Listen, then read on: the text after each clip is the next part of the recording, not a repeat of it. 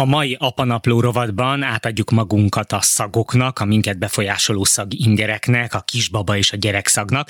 Közhely, ezt szinte mindenki tudja, hogy a pszichológusok azt mondják, hogy az első három évben, életünk első három évében gyűjtjük be a legtöbb tanulságot, értéket, sőt, sokszor viselkedési modellt és gondolatot az egész életünkre vonatkozóan, és ez az első három év ez meghatározó a következő 50, 60, 80, 100 évben. A szagokról azonban, az illatokról sokkal kevesebbet beszélünk, úgyhogy engem kíváncsivá tett, hogy vajon a korai időszakban begyűjtött szagi ingerek, azok ugyanannyira meghatározzák-e a későbbi életünket, mint mondjuk a verbális vagy viselkedési dolgok és megtanult helyzetek. A mai apanapló rovatban itt velem Lipovszki Csenge illatszakértő illatesztét. A szerbusz! Szerbusz! Segíts nekem és nekünk egy kicsit megérteni, hogy ha igaz, amit a pszichológusok mondanak, hogy, hogy az első három év ennyire meghatározó, akkor a szagi ingerek szempontjából is ennyire meghatározó? Sőt, én még tovább mennék, vagy inkább azt mondanám, hogy korábbra is, ugyanis a magzati korban ez a legelső szaglás, ami a legelőször kifejlődik a 15. héten. Ott természetesen tehát felvonhatjuk a szemöldökünket, hogy hogyha szaglás. Igen, én fel is vontam egyből. az, hogy, hogy, hogy, hogy szagol az a szerencsétlen kis magzat? Mű, működik, igen, a kis mozim nekem is. Ugyanis az történik, hogy azok az illatmolekulák nem levegőben, hanem az anya, tehát a magzat vízben vannak feloldva, és ezzel érintkezik a magzatnak a nyálkahártyája. De milyen illatokat tartalmaz mondjuk a, a még, tehát milyen illat ingereket gyűjthet be már mondjuk egy magzat? az édesanyja testének az illatát, az édesanyja hormonális illatát, mindazokat a, hát ez, ez egy olyan feromon térkép lehet, ami, a, ami egy emberre, tehát minden emberre annyira jellemző és annyira egyedi, mint amilyen az új lenyomatunk. És ez az emlékezés teszi lehetővé azt, hogy amikor a kisbaba megszületik a külvilágra, akkor rögtön megtalálja az anya mellett, tehát oda kúszson, és ezt használja ő beazonosításnak. Tehát mint egy ilyen ö, nagyon kifinomult orrú kis vadászkutyus halad fölfele az édesanyja testén, találja meg a, az édesanyjának a keblét, és kezd el ugye szopizni. Lehet, bocsánat, az, le, lehet, hogy nagyon vad, ami most eszembe jutott, de szokták szintén pszichológusok mondani, hogy, hogy a párválasztáskor, vagy a, hogy, hogy ki lesz jó barátunk, vagy melyik munkatársunkat szeretjük, abban sokszor visszük tovább a gyerekkorban megtanult játszmákat, elsajátított viselkedési mintákat. Szerinted van olyan, hogy egy későbbi partnerben, vagy jó barátban, vagy munkatársban az édesanyánk, édesapánk szagát, vagy szag emlékeit keressük?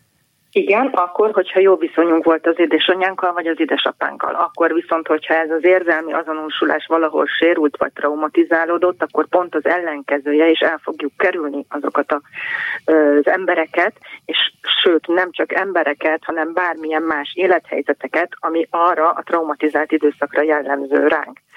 Egyébként még a 80-as években végeztek akkor ugye patkányokkal egy kísérletet, arra mutatva, hogy mennyire tanult ez a szaglás is, tehát nincs már eleve kifejlődött memóriánk, és egy kis patkánynak az édesanyját, aki ugye táplálta, citromos illóolajjal kenték be, és ennek a kis patkánynak a párválasztása utána az determinálta, hogy melyik nősténynek volt citromos illóolajszaga vagy sem. Ez azért durva elképzelni, mert ugye itt már nem, nem a természetes szagokról és az illatokról van szó, itt már egy artificiális be, ö, közbeavatkozásról volt szó, de még ez is képes volt ö, módosítani az adott egyednek a párválasztását.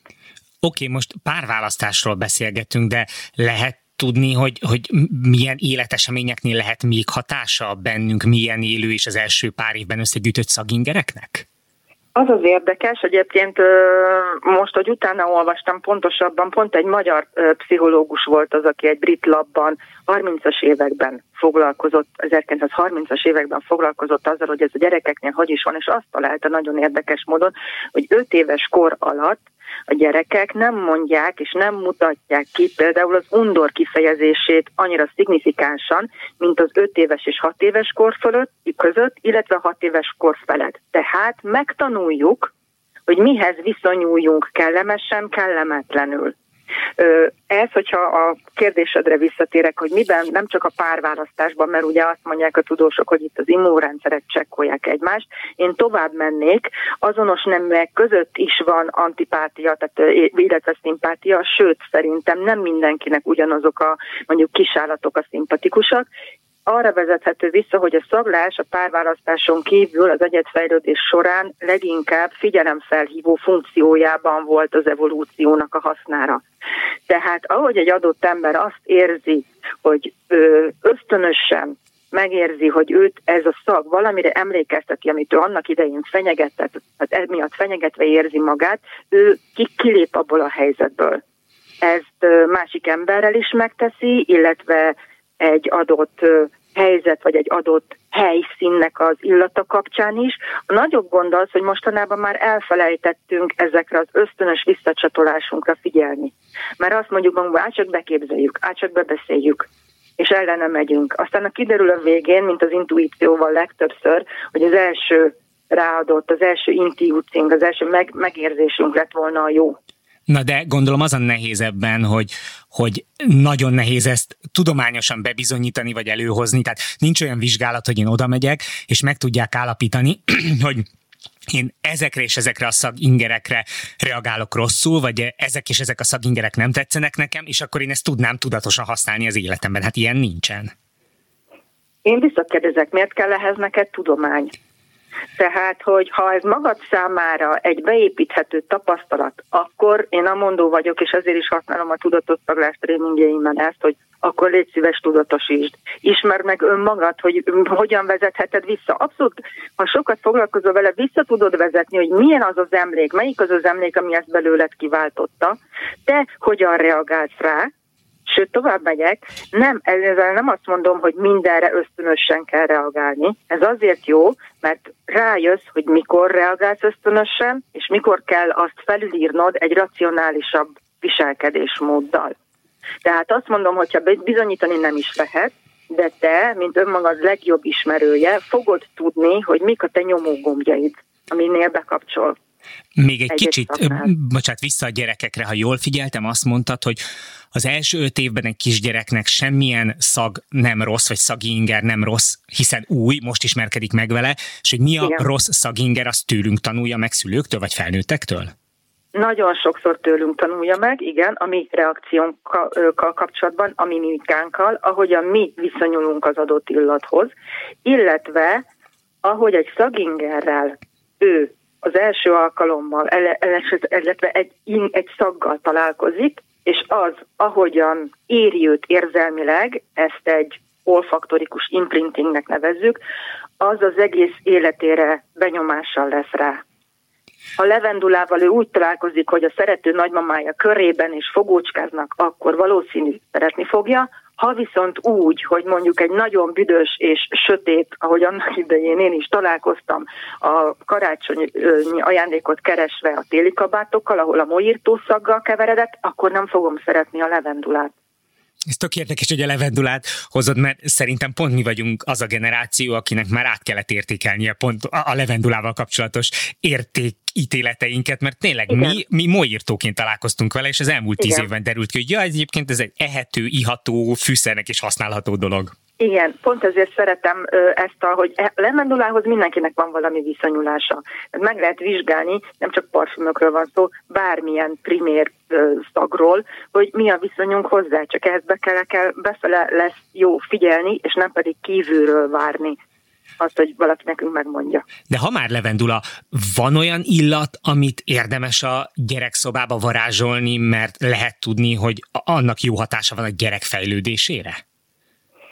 Hát ez egy nagyon érdekes dolog, mert az aromaterápiában a nagykönyvek azt mondják, hogy a mandarin az egy olyan például, a mandarin az egy olyan illat, az egy a gyerekeknek való. Nos, az én gyerekeimet ki lehetne a világból kergetni ezzel a mandarin olajjal, ami a nagykönyvekben meg van írva. Tehát azt mondom, minél többféle illattal ismerteted meg a gyerekedet, és minél jobban ö, odafigyelsz arra, hogy napközben figyeljetek oda, hogy mire szagolsz, minek van, illetve ne szólj rá, légy szíves, hogyha, meg, hogyha mielőtt megeszik valamit, megszagolja. A gyerek annál inkább be fogja építeni ezeket az egy, egyszerre érzék és egyszerre szellemi információkat is és hogy megvizsgáljuk a dolognak a másik oldalát, még van egy kis időnk.